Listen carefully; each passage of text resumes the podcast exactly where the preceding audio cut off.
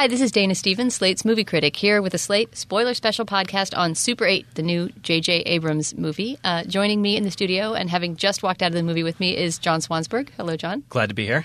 Slate's culture editor and uh, a welcome companion on the spoiler podcast. Thanks for having me. So um, we did not pre-talk this one at all. We had a total silence, a, a, vow of silence coming out of the movie. Yeah, that was hard. Yeah, it really we was. We had a whole subway ride where we had to sort of you know think of other things besides this movie to talk about. It not that it's hard to have a conversation with you, Dana, but it was. I think we were, our gears were both kind of spinning thinking about the movie, and we couldn't we couldn't share those feelings. But now we can. Yes, so now we can we can unleash it. So so first of all. Can I get your overall reaction? Are you going to send people to see this? Uh, yeah, I think I am. I really enjoyed it. I, I, enjoyed the, I would say, the first half more than the second half. Although that's that might be. Um, to be expected given the kind of movie this is. Um, I, you know, without giving away too much right away, I think with this kind of movie where there's a monster of some sort lurking, when you the, the moments before you see the monster are always more exciting and tense than the moments after the monster appears. And I sort of feel like the movie lost a little bit of its um, crackle once uh, it kind of kicked into the we're going to show you the monster we're going to have the kind of ending you know, we're going to re- we're going to have a series of resolutions. I liked the building of the tension what is the you know what is the monster and sort of getting to know the characters. I thought that part was really wonderful. Well jj abrams you know is actually a known proponent a passionate proponent of that theory and uh, he has this whole thing he talked about it in lost interviews a lot i think called the mystery box which is the idea oh, right, that you, right. know, you, you have to prolong the mystery for as long as possible which in lost to me became so mad maddening that I could no longer accompany the show. Okay, so we're in a, a small Ohio town in 1979, the summer of 1979 in the company of five boys who are, I guess, about 13, 14 years old, middle yeah, schoolers. Middle schoolers, yeah, not in high school yet. And they're shooting a movie on Super 8, mm-hmm. and it's it's kind of a zombie movie. So is that the very first thing we see? Is it a film, a, a, a, scene from the zombie movie? I can't remember. It's very early in the movie anyway that it's set up. Yeah, definitely. And so they've got obviously very low production values, but especially this one kid, Charles, who's sort of the director, the main um, uh, entrepreneur behind the whole project is is really obsessed with this movie and, and, getting everything exactly right. Right. There's a I think there's a regional film festival that they want to enter this movie in. So they you know they're trying to create. Uh, a great zombie movie, but uh, we're, we're sort of coming into at, at, a moment where Charles has realized that in order to win a film festival, he needs to not just have the blood and gore that you might imagine of a, in a kind of having fun backyard movie. He's trying to add some layers of storytelling. it's kind of a funny scene where he's like picked up a, a, a, you know Super 8 filmmaking magazine that from which he's gleaned that you know if you have a little backstory, you feel worse when a character is eaten by the zombie. So he's kind of re- rewriting the script and introducing a love a love interest, which is how uh, we meet uh, Elle Fanning's character Alice. Uh, That's who, actually an important lesson for filmmakers now to learn. Try to care about the characters before you have them eaten by a zombie. Yeah, exactly. It's, it's amazing how few uh, filmmakers seem to have taken that lesson. But, but Charles, to his credit, does.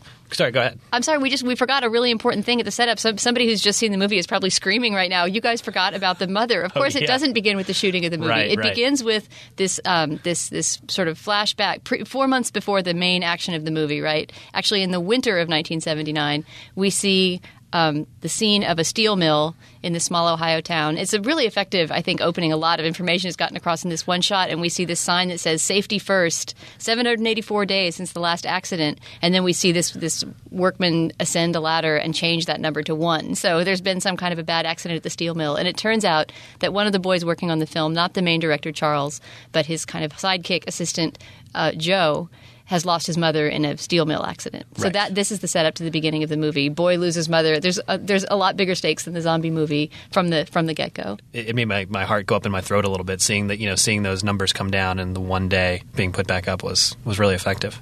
So yeah, so I, I, I, like the way that the emotional stakes are, are established as as large at the beginning of the movie. So there's a lot more in it for Joe, this kid, in making this monster movie with his friends than just making a monster movie with his friends. It's sort of a place that he can belong. His father, who's the deputy sheriff of this small town, has not been paying much attention to him since his mother died, and seems to be absorbed both by his grief and by his job. And his job is about to get a lot harder Indeed. because the town is about to be overtaken by this mystery box, unknowable being that we don't really figure out what it is until three quarters of the way through the movie. Right. So as the kids are, are shooting a scene at a train station, and it's, I, I really love the, the, the filmmaking metaphors going on in this scene. Um, they're they're standing at a at a in a little sort of shack that's a, a train stop and uh, and shooting a scene for their monster movie. And in the middle of it, a train starts to come by. Right, So and, and Charles, who's the director, gets so excited because he realizes that if they if they film this scene at the train station and there's a train going by at the same time, it will be that much more realistic. Or as he says, production values, production values. So he, he starts when he sees the train on the horizon, he gets so excited and he gets everybody everybody into place. They've been rehearsing the scene. Now he's going to you know have the camera roll uh, while the train is coming, and it's going to feel like a real like a real movie. Uh, and so they start they start shooting the scene, and uh, the train comes barreling past, and um, as the train is coming past, Joe, the the young boy we were just talking about, notices in the sort of corner of his eye that they, someone is driving a pickup truck onto the train tracks, and which in turn creates this massive collision uh, between the train and, and, the truck, and the train cars come flying off of the, the rails and falling here and there. And there's it's all a really big... spectacular derailment. I would almost argue it's too big an action scene for this early in the movie. It was pretty crazy. I mean, do trains even der- derail like that? Like train cars were flying everywhere, blowing. I mean, we're, we're led to believe, or we find out later that this is you know a, a top secret Air Force train bearing bearing some pretty uh, serious cargo. It may have been in a, in a, in a hurry uh, to get wherever it was going, um, so maybe it was traveling at a, a, speed that we don't usually see. But this was a pretty drastic uh, train derailment, um, and there were a lot of explosions. It almost felt, yeah, like someone, uh, some studio exec was like, "We need to ramp up the explosions in the first half of this movie because the first half of the movie is sort of lacking in that that kind of pyrotechnics. Other than that that scene where it seems like the world is coming coming to an end. And if, but if somehow the five kids managed to avoid uh, being killed by hot uh, metal coming off the off the rails. There were some great touches in that in that scene. I love when they, they see the blood on a piece of debris after the train wreck and think that one of them has been crushed, and it turns out it's the fake blood that they brought for their film shoot. Yeah. That was a great little detail. I just great. sort of thought that if the movie had started smaller action wise, I mean, it would be a big enough deal if you were a 13 year old kid shooting a movie to witness any kind of train derailment. It wouldn't Yeah. have to be flaming boxcars shooting up into the sky, um, and and then we could have slowly ramped up to the action sequences later on. I just felt for, for the pacing and the rhythm of the movie that that would have made more sense. Yeah, I agreed. It, it, it felt like uh, they just sort of did too much too soon. It was like it was legitimately jolting. I was worried that one of those kids wasn't going to make it because there was so much shrapnel flying around. I thought, oh, maybe maybe this is the kind of movie where you know a kid a kid will die in addition to the death of the mother, which is sort of the sort of poignant setup. But luckily, all the kids survived, and it was only the fake blood on the uh, on the metal that they found. And so from then on, basically, we have two movies running parallel, right? We have the kids kind of becoming friends, um, trying to make their movie, trying to figure out what strange thing is going on in their town. And then we have the adult part of the town going completely bananas because subsequent to the train derailment, all these strange things start happening. These weird Right. little objects have fallen off the train that look sort of like white Rubik's Cubes, as one of the kids says. Yeah. That we slowly find out over the course of the movie are sort of like, and here's where we get into head scratcher spoiler territory. Yeah, this is like Transformers like- two kind of stuff. They're like building blocks for the alien ship. There's a monster that was on the train. The monster, the which is being ta- which, which which was being smuggled out of some Area 51 type place, right? Right. By by the Air Force. Right. So this alien, the the backstory on the alien is, which we find out later, is the alien crashed on Earth in like '58, something like that, '59. Someone says, and he was discovered by the U.S. military, and the U.S. military clearly is like wants to. I don't know, conduct some te- tests on him, probably to figure out whether they can create a super weapon out of his technology. It's not really clear why the military, what the military is after with this with this monster, but for whatever reason, they were transferring him from Area 51 to Area 52 or something on a train, an unguarded train, uh, and he was like in a shipping container. And the derailed uh, the train when Between this and the Ayn Rand movie this summer, trains are back, big time. Totally. Rail travel, it's the future. why would they send a monster on, on a train? It doesn't make you know with no there was no other military personnel on the train. Like if you were the U.S. military and you had a an alien that you knew could be like an all powerful like you know holy terror if it got loose, would you just stick it on a train and send it like without like a, some guys with guns? It doesn't that that doesn't make any sense. But anyway, the the train derails and the and this alien monster is set loose and he kind of you know we they don't the kids don't see him at first, but he actually is captured on their on their film. But because they're taping with Super 8 film. Which takes two weeks to get developed. It's not until later in the movie that Isn't they it see. three days? Doesn't he? Well, they it's, put a I think it's two weeks, but then he, he puts a rush on it, so he gets it in three days. That's actually that's a nice way of, of showing the time frame of the movie. I will say that although I think some this movie ramps up a little bit too fast in the action scenes, it's really nicely structured, and Yeah. the way that the story unfolds over the course of those three days that they're waiting for the film to be developed. yeah, definitely. Also, a nod to the technology, which, as has been heavily covered in every promotion of this movie, J.J. Abrams himself got his start shooting on Super 8 or 8 millimeter, the equivalent. Right. And uh, uh, and so did Steven Spielberg, who produced this movie, and apparently was quite hands on in his production of the movie. And Mm-hmm. it has, in some ways, a real Spielberg imprimatur on it. I Oh think. yeah, there's a lot of there are a lot of Spielberg touches that you know, uh, and even just like the, the look on Joe's face often felt like the look on uh, the, on Henry Thomas, isn't he? Yeah, right? He looks like Henry He Thomas. The, the boy Joel Courtney who plays um, Joe. Joe, the main kid. Yeah, Yeah. he has a real Henry Thomas look, although he's a little older than Henry Thomas was. Yeah, but when there were certain shots when we were focusing on on Joe, that I was like, I just was like transported back to back to ET. Um, this is a complete sidebar, but the camera work in this movie really bothered me, and it, I felt like it was very un Spielbergian and just sort of un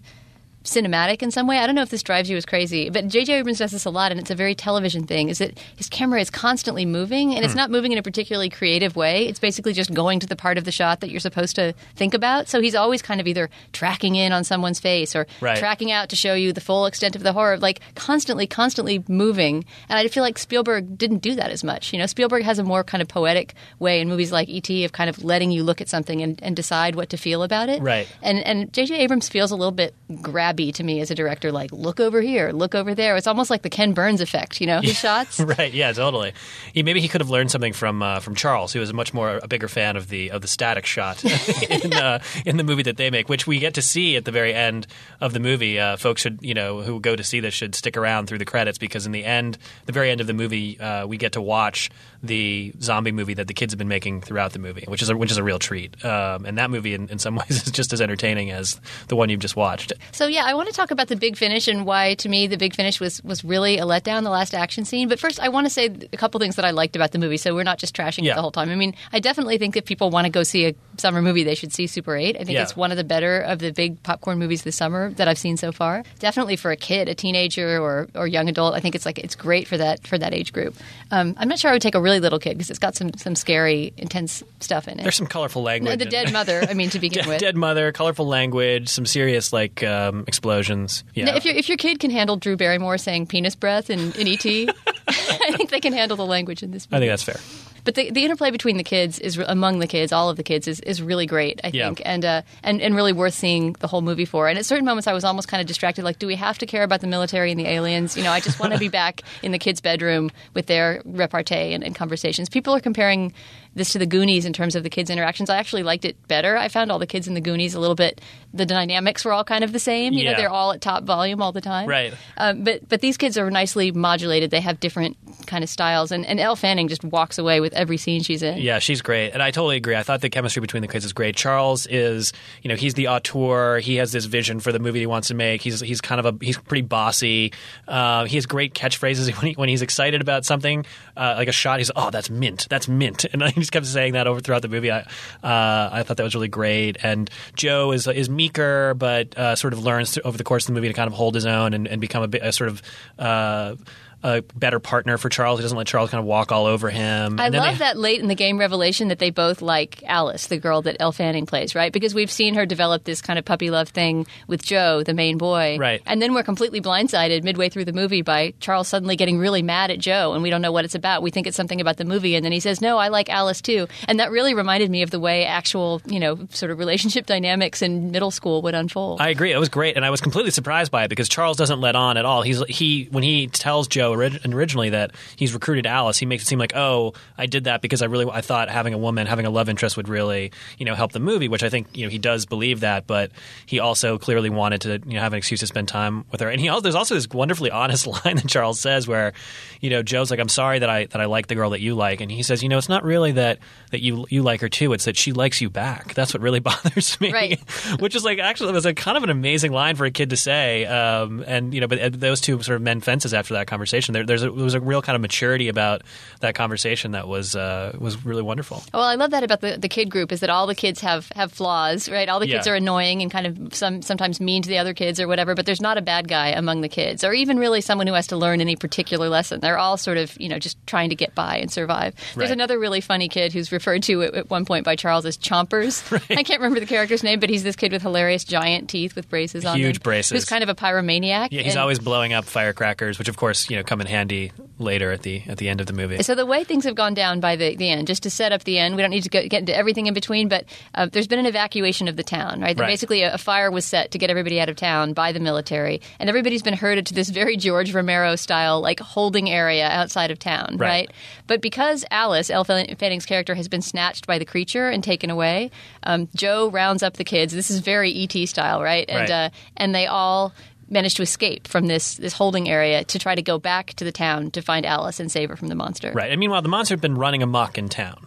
The, the monster's been weird things have been happening, and the monster's been snatching people. The monster's been uh, like running around stealing engines out of cars and stealing microwaves and just like generally causing havoc. But we haven't really seen him. We don't really know what his purpose, like what what he's up to, until the very end. Then we find out he's trying to rebuild his spaceship so he can go home. Right. So all this time he's been like stealing microwaves from stores and all these weird objects that he's been squirreling away. I guess it turns out to be under in this subterranean tunnel underneath the water tower of the town. Yes. And uh, and the purpose is to to build his ship to go back to his planet. Right. And and I guess although I don't know how um, the kids know that the girl's still going to be alive because then we get to the lair finally. They get to the underground lair with this big, huge workshop where the, the ship is being built by the monster. And there are all these people in this very eerie image hanging upside down, sort of like the way a spider would hang its prey, Yeah. right? And in fact, it looks like some of them are even look like they have like a Wrapped like- in a web or something. wrapped in a like web. that. Yeah. And uh, but but apparently he's just kind of storing them, right, for for future food. So so Elle is still alive, and they save her and a couple of other people. They all start to make their way out, and then here's where I'm completely confused about just factually what's supposed to be happening, right? Okay. So they get out of the subterranean tunnel. And everything at this point, everything in town, like all the machinery and, and all this, um, I don't know, sort of metal like equipment, is being pulled as if by a tractor beam to the water tower. Right. It's like the water tower has become um, like a, ma- a huge magnet. So anything metal is getting sucked onto the water tower. But why didn't? Okay, so here's one of my again. So then and then basically over a long um, series of shots that are supposed to, I think, sort of evoke like the end of Close Encounters kind of feeling. Right, the town is all staring up odd into the night sky as this water tower turns itself into a spaceship and takes off into outer space. Right, but. Why didn't the monster just do that before? I mean, if it was always in his power to just activate a tractor beam and build the ship and take off, I mean, it, when you saw that workshop underground, it looked like things were still at a fairly preliminary stage. like, why did he pull it together at that moment and suddenly be able to take off into outer space? I mean, I have no, I don't have a good answer. Was it because of the pep talk that Joe gave? well, him? that's the thing. Yeah. So the the part that you left out is that what Joe and the kids like they they spirit away all the people who've been uh, who are being hoarded by the monster, but then the monster ends up catching them before they can get out of the cave. and it's the first time you really see him close up at this point, which is Right. very J.J. Abrams too. Like I've gotten vague glimpses of a monster, and now I finally see him close up. And all of J.J. Abrams' monsters always look the same. Yeah, they're like- always like these kind of big reptilian. I mean, I guess maybe all movie monsters have kind of looked the same since Alien or something, but Yeah. I find movie monsters kind of boring. This this one had a sort of like an arachnid thing going on. Like its face was was familiar as of like as an alien face, but it, it was sort of attached to like a a spider-like like a, like a sort of like um which yeah, would like make sense that it wraps up its prey, right? Yeah, exactly. Although the th- one question that I had, not to not to uh, table your your good question, is one thing that's kind of funny is you see this this monster is like it looks like a huge spider, and yet and it, it and it's like a savage beast. You know, it like runs around like just being like acting in a really savage fashion, and yet it clearly possesses an incredible technology, which is like that, which allows interstellar space travel. It does. It seems to lack intelligence almost. You know, it doesn't. I guess it, it, we're supposed to believe that it um, communicates telepathically to some degree because it picks up Joe, and Joe is sort of able to kind of tell him we're we're good, don't eat us, go home, which the uh, alien uh, obliges. And Elle Fanning also says that when it touched her, she was became aware of its sentience, and you know, basically, it sort of communicated its need to go home to Right. her in some telepathic way. It's way. just a little hard to imagine this giant spider building a spaceship, right. like you know, maybe it comes Like, from where's his opposable thumbs? Right. Yeah. I just I just don't understand how it how it happened. There's no explanation for like what he was doing with. The, it's it almost seems like you know he needed a certain number of microwaves and like Chevy engines to like make it make it happen. But like you said, when we encounter him first in the cave, it seems like he's kind of far away from building the thing. I just what, what was he? At, he breaks out of the train from Area 51. What is he doing all that time? Then he oh, I'll go on a rampage here, a rampage there, grab a couple microwaves. if he was always able to activate the tractor beam and turn the water tower into a spaceship, why not just get right to it? Yeah, I mean, he does. I guess one thing he does accomplish is he avenges, or he he he kills the the sort of military guys who have been doing these cruel experiments on him. So maybe he was sticking around long enough to take out the like baddies. Right, like you- Noah Emmerich, namely, who's like the, the guy with. Even if you don't think you know who Noah Emmerich is, you do. He's like this do. guy with pitted skin who always plays the kind of military bad guy. Yeah, so he, he meets he meets his maker courtesy of the aliens, and maybe he was just around to exact revenge. I don't know. It doesn't doesn't make sense to me. Yeah, I mean for for reasons like that, like it, it just sort of the movie kind of falls apart a little bit at the end. Like they, also when the kids are running at the end to try to um, get to the underground lair. And uh, all the military equipment starts, um, sort of, all the tanks and guns start firing um, for no apparent reason. Like there's like Is there's the like- monster causing that to happen? it's like there's no explanation for that. It, it, it like it seems like again, it's like well, well we want to have more fire, in, more explosions, more fireworks here. So like we'll make it so that the tanks will all start firing spontaneously. They're not firing at anything. And one you know military guy complains like, "Sir, the guns are just firing on their own." We're like, "Wh- "Why were they firing on their own?" You know, it wasn't that wasn't a function of the of the water tower effect yet. Right. Seemingly, I don't know. Maybe it was. When I say that the initial train derailment was too much, I mean maybe that's how the final scene gets ratcheted up into so much kind of action that it doesn't make any sense anymore. I think in general this movie had something of a, a scale problem, you Yeah. know, because everything that happened on a smaller scale was great, and the idea that things would slowly ratchet up to a huge scale was really scary. But it seemed like there was too much of a need to have an intense, spectacular action scene every 15 minutes. Yeah. And as a result, toward the end, I mean, we're supposed to have a sort of, as I say, I think, close encounters feeling about that moment when they're all watching the, the spaceship ascend into the sky. But when you think about the end of Close Encounters, I haven't seen it in a long time, but it had such a. It just felt like the whole movie had been had been moving inevitably toward that moment. It's a really beautiful ending, right? Right. And Spielberg in general is really really good at endings, right? Yeah. And at sort of making everything seem to converge toward the ending. And this had more of that. Unfortunately, that kind of classic summer action movie Transformers problem of getting so big that you know it just experiences bloat, and at the end you don't care anymore. I mean, I don't. Yeah, and. I also just I don't care about what this alien that much. You know what I mean? Like, I, we're kind of clearly meant to believe that this alien is like a good-hearted alien who is only behaving in, in this savage manner because it was mistreated by these military guys. That he, at- heart, he's a he when he when he picks up a child in his talon and, and, and communes with it telepathically, like he he recognizes goodness. But like, which is all fine. But I don't. I'm not like, yeah, the alien's going to go home, you know, and and the sound in Ohio is going to going to recover. Like it'll be it'll be great. I you know I'm glad for the individual characters that, that you know that the uh, Joe and his father are reunited. Uh, Alice and her father reunited. Alice's father and Joe's father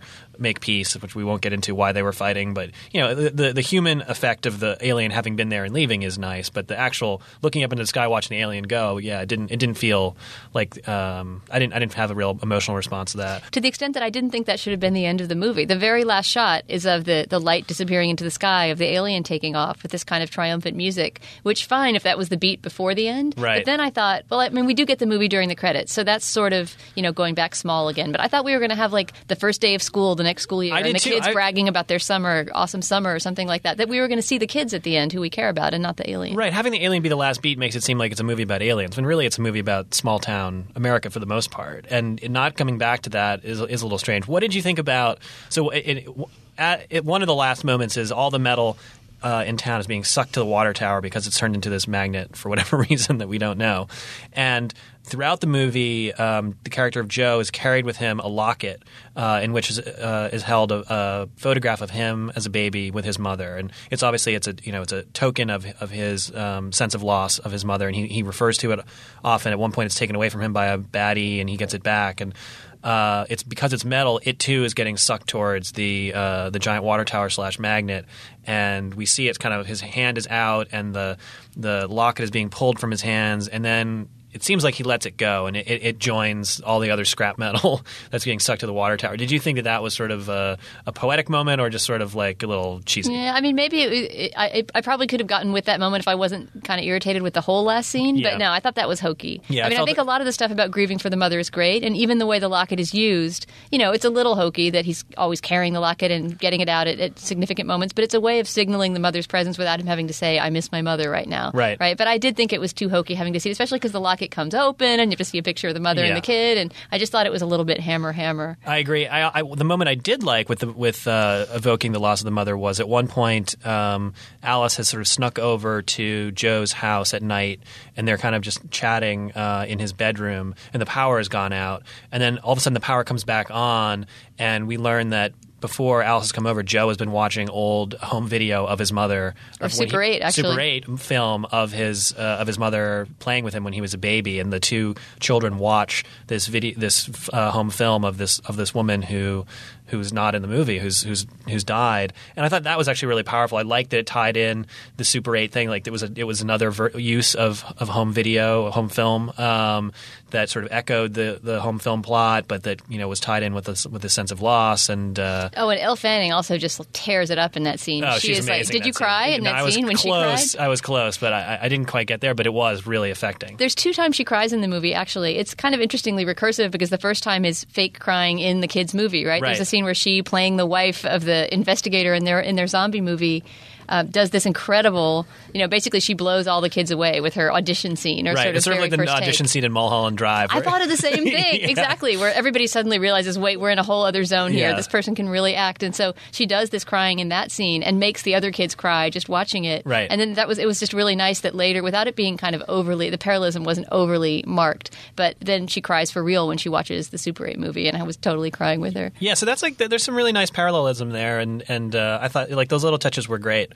All right, well I'm afraid we have to wrap it up, but thanks so much for coming in to discuss this movie with Uh, me. it was a fun movie, I- and uh, I think people, I think it, you know, if people are trying to cool off uh, on on what is a very hot weekend, at least in the Northeast, this they could do a lot worse than uh, go see Super Eight. yeah, I hope the malls of America are, are packed with kids watching this movie this weekend. Our producer is Krishnan Vasudevan. Our executive producer is Andy Bowers. For Slate.com, I'm Dana Stevens. It is Ryan here, and I have a question for you. What do you do when you win? Like, are you a fist pumper? A woohooer, a hand clapper, a high fiver. I kind of like the high five, but if you want to hone in on those winning moves, check out Chumba Casino. At chumbacasino.com, choose from hundreds of social casino style games for your chance to redeem serious cash prizes. There are new game releases weekly, plus free daily bonuses. So don't wait. Start having the most fun ever at chumbacasino.com. No purchase necessary. Group. Void were prohibited by law. See terms and conditions. 18 plus.